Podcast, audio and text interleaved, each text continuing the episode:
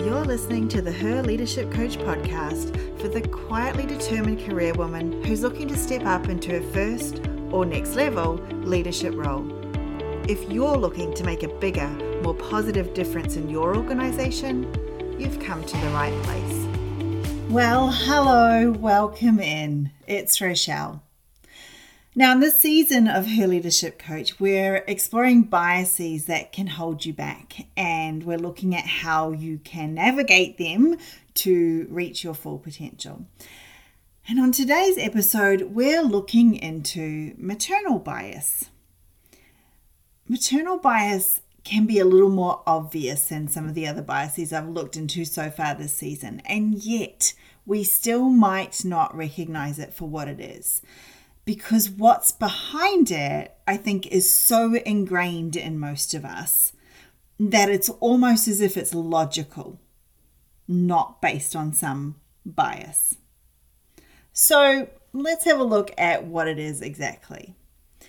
It starts with when others see mothers, this is including us, when others and us see mothers or pregnant women as suddenly less competent and less committed to their jobs, which in itself is super frustrating, right? There is nothing about pregnancy hormones or being a mother that makes us less competent or less committed to our jobs.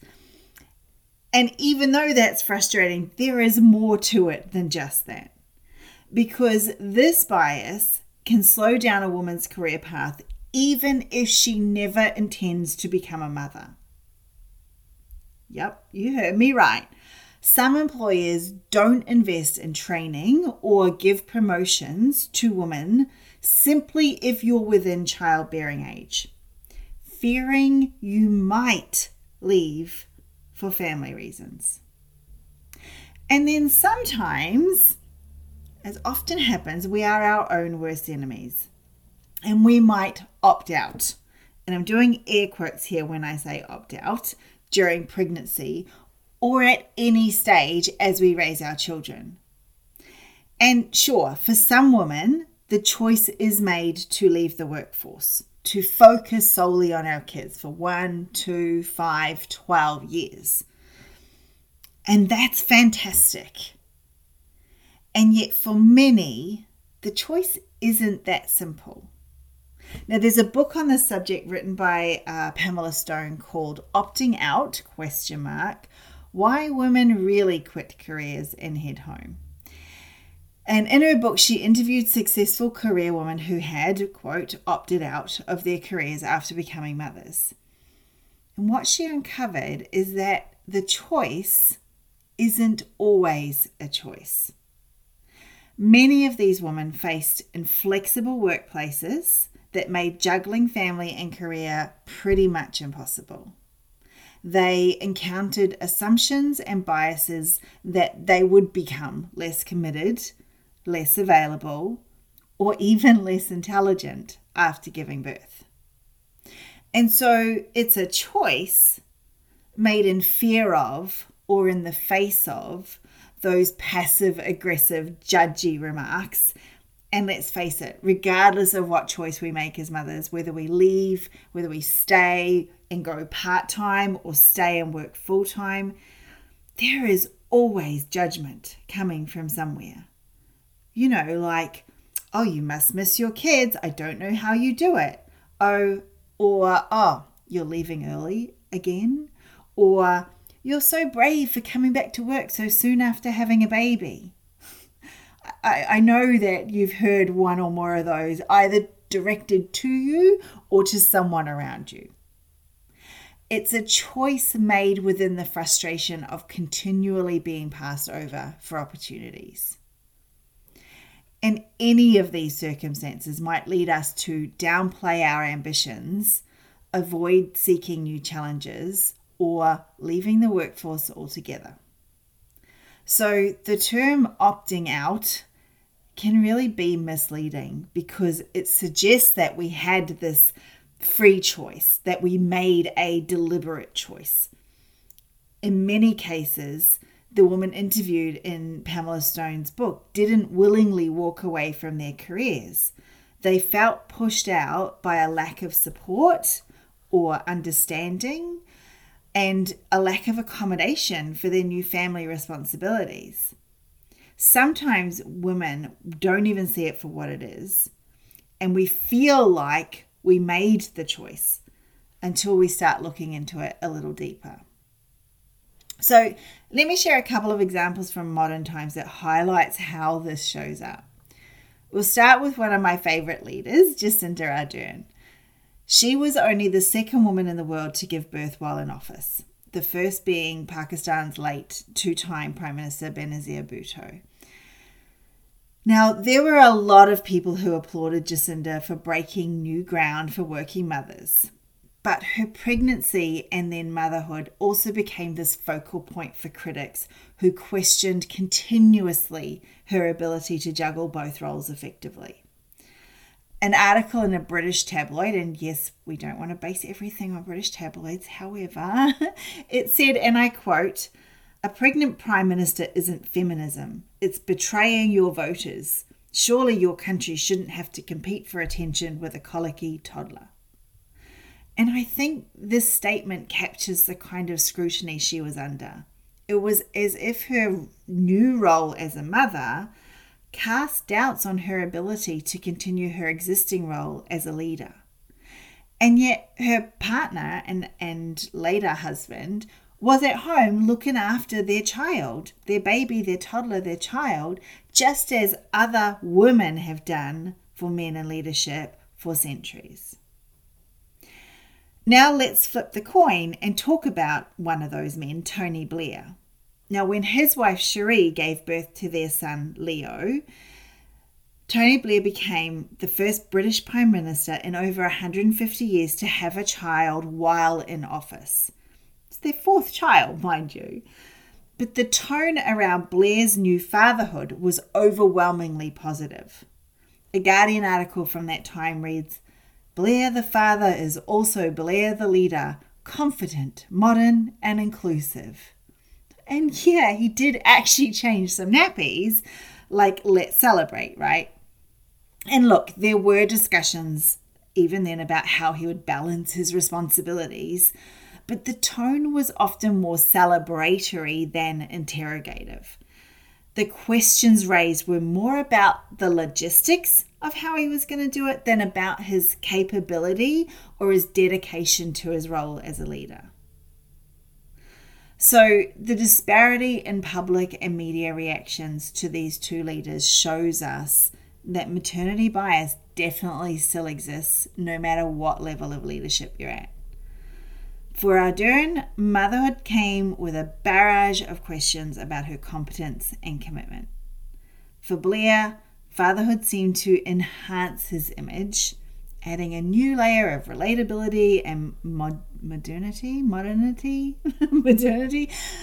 take without taking away from his perceived leadership abilities. He was that, showcase of modern fatherhood that could do it all, and yet he wasn't.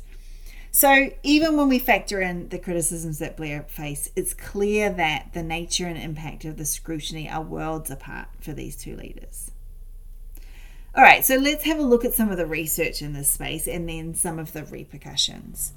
There was research completed by Bristol and Essex universities in the UK, and it found women who returned to work after becoming a parent were 2/3 less likely to get promoted in the 5 years after having the child than their male counterparts, whether the men had had children or not. And for those that have the argument, and I've heard this, that men were earning more before the kids were born, so it makes sense for the woman's career to take a back seat for a while, this same study found that for couples where the woman was the main breadwinner prior to birth, which was 12% of them, only 46% of them remained the main earner 3 years later. Like, that's some crazy data and, very frustrating.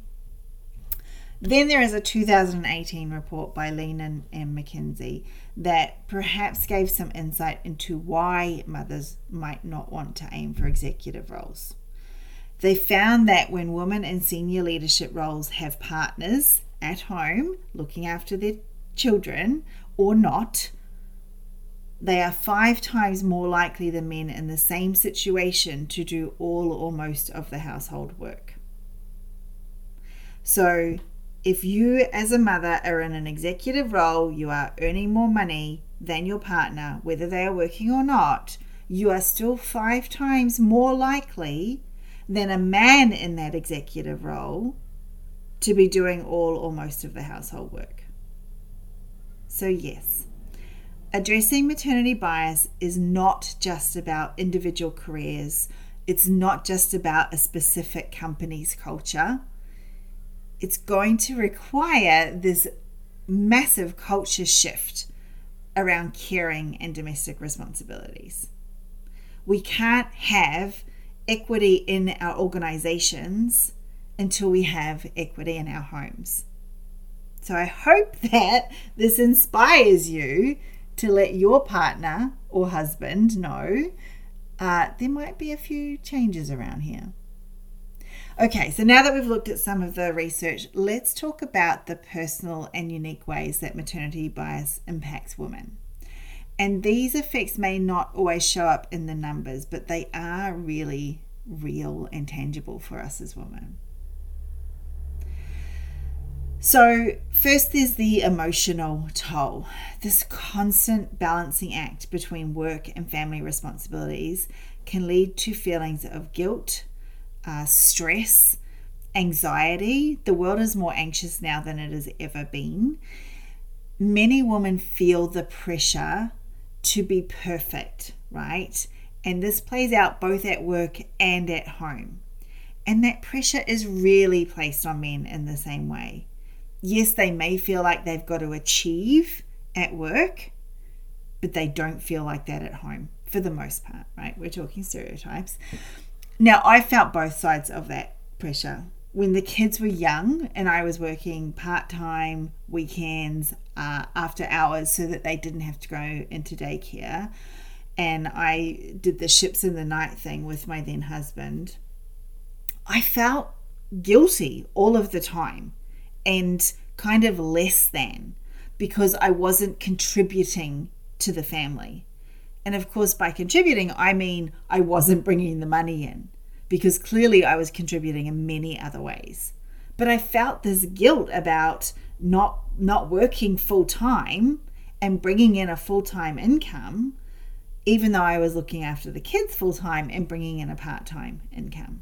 So I didn't feel like I was contributing enough to the family. And then when I did go back to work full-time, I felt guilty because I couldn't go to the sports days or the swimming carnivals or book week. So it really doesn't matter which option you choose. You can always feel like you haven't got it right. And the majority of men just don't have to grapple with that. If they're working full-time, it's expected of them. So they don't have guilt about not being home for their kids.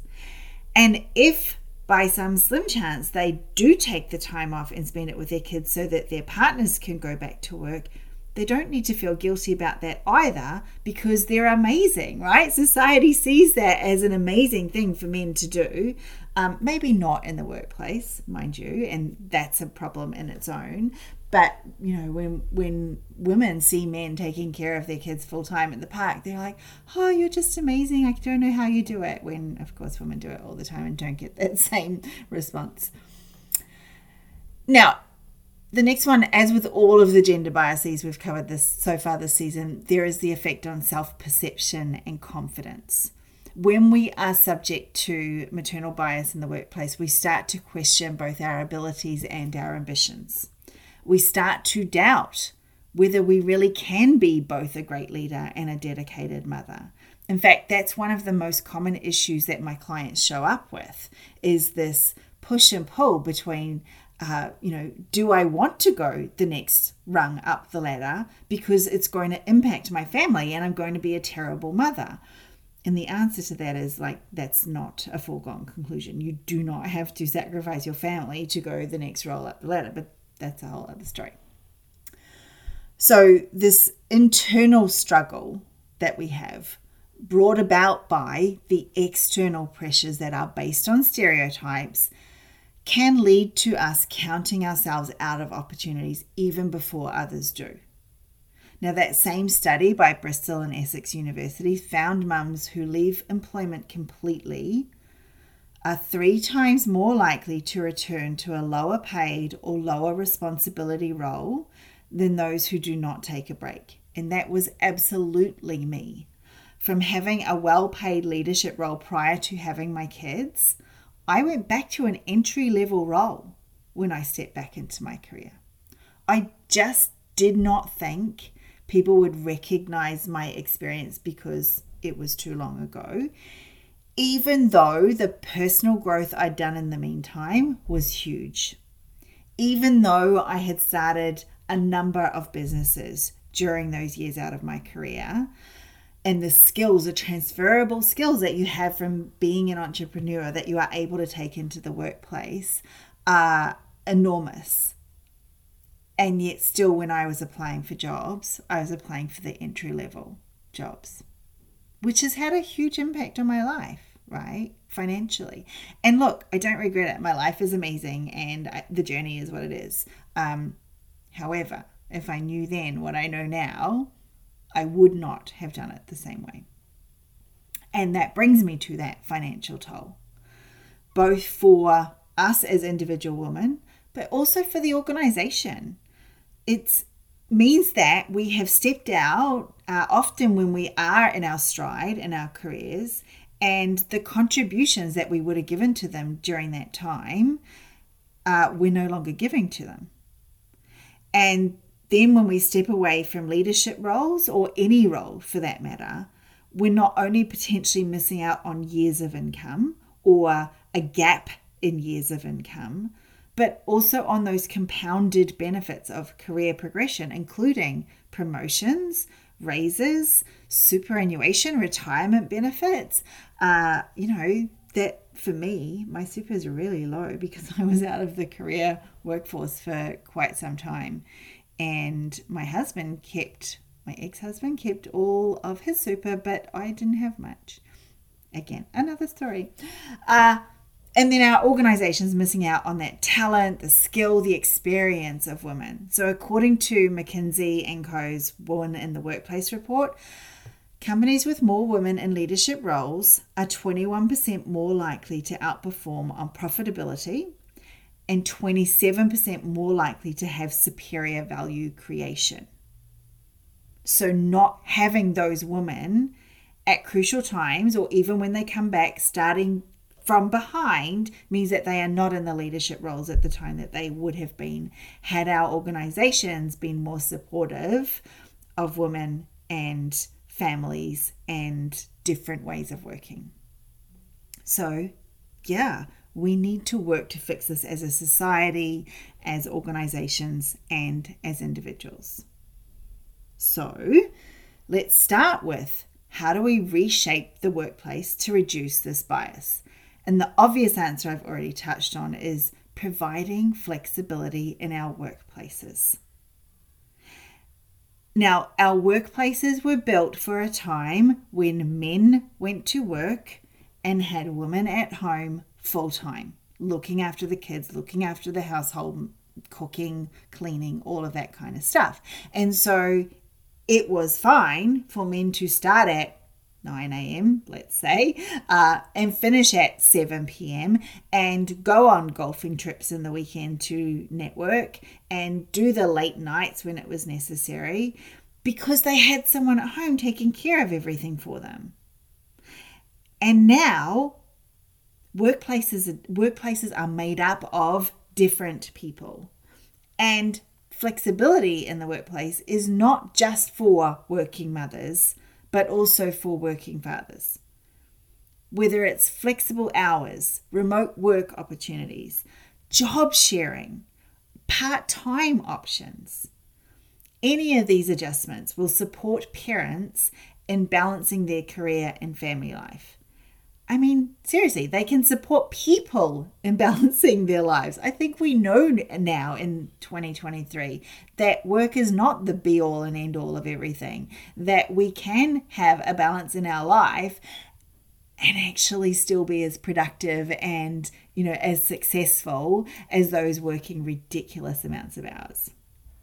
Now, along with this flexibility, you have to create a culture where taking advantage of that flexibility is not seen as being less committed to your job or your career.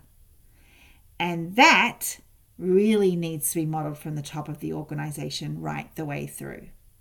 So as a CEO, an executive of an organization, if you are able to take advantage of flexibility and show that you leave at 4 p.m. on a Friday or 12 o'clock on a Tuesday because your child is in a sporting event and you're not going to miss it, then you start to model that culture all the way down and people don't see you as being less than in the commitment to jobs or careers when that happens. Now, along with this, you also want to encourage a culture where all parents take advantage of parental leave. There are a number of countries around the world where paternity leave is almost mandated. Sweden offers 480 days of parental leave, and each parent must take at least 90 of those. So yes, the mother and the father, if that's the makeup of the family, must take at least 3 months off each. Imagine that. Portugal has a 25-day mandatory paternity leave policy. Iceland offers 3 months of leave specifically for fathers, 3 months for mothers, and then an additional 3 months that parents can split as they wish. Germany's parental leave system encourages fathers to do so by offering partner months, which is when they get a financial bonus for couples when both take time off.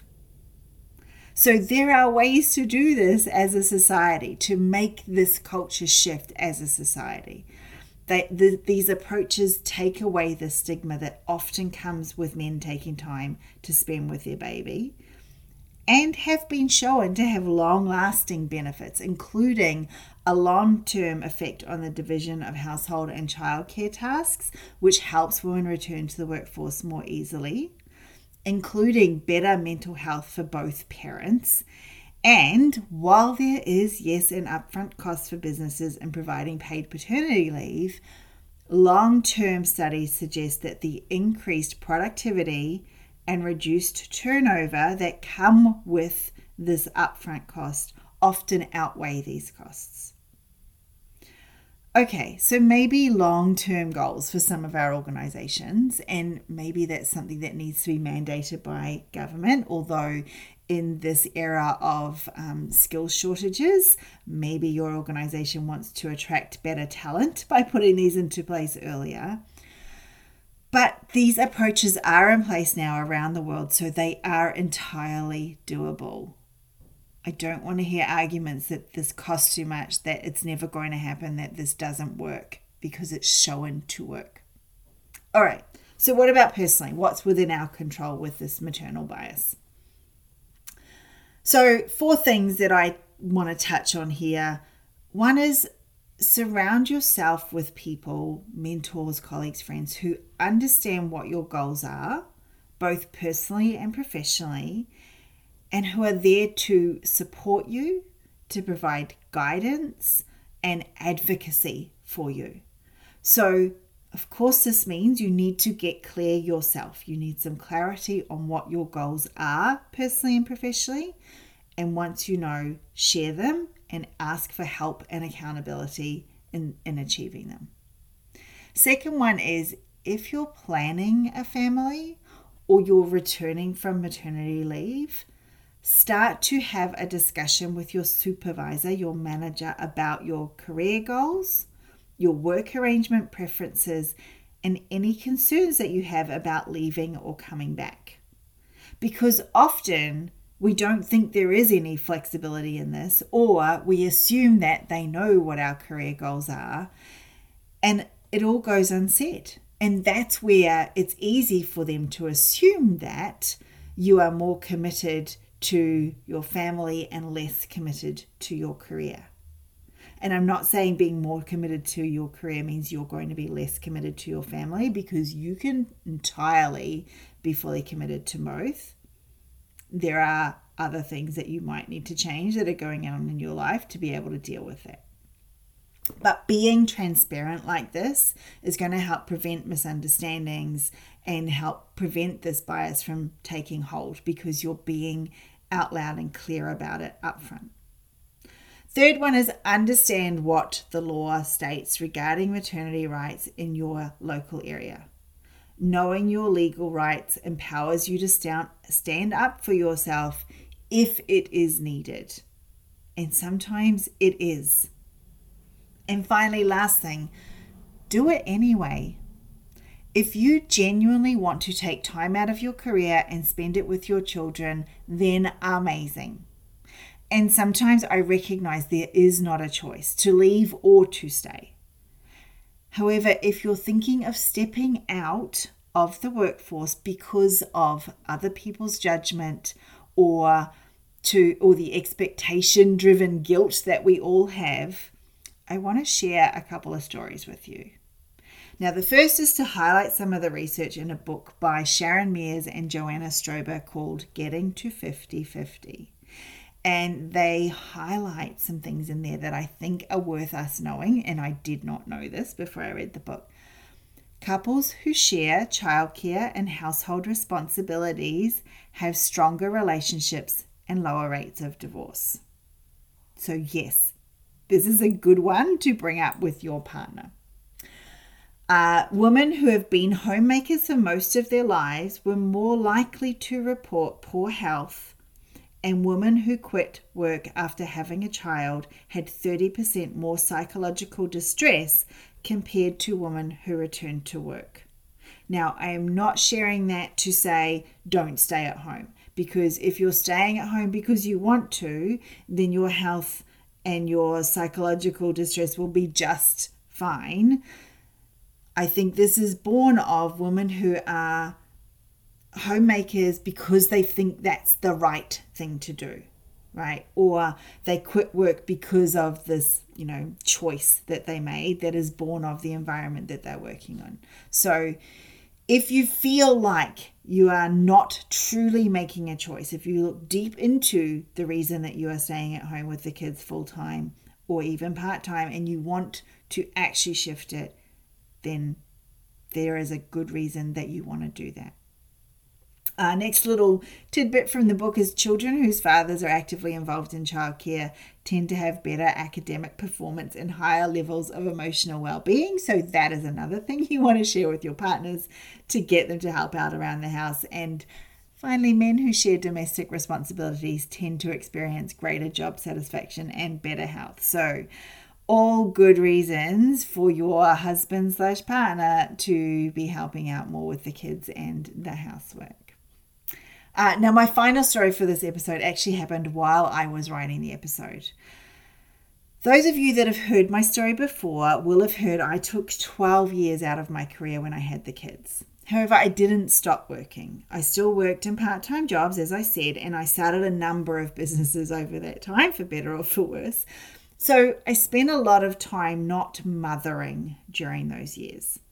And I have definitely not been immune to the judgment of others. I've had plenty of other women in particular judge me for my choices, or the guilt that I mentioned earlier. So when my daughter messaged me this week to let me know she had to do this thing for a new workplace, she started a new job recently, and she had to fill in a questionnaire. One of the questions asked, who inspires you the most and why? And she sent a text message to me and said, obs, I put you. And I just about cried. She shared her writing with me. She shared what she'd written in her response. And one of the things she said that made my heart melt was that I showed her what's possible. And yes, that brings me close to tears right now.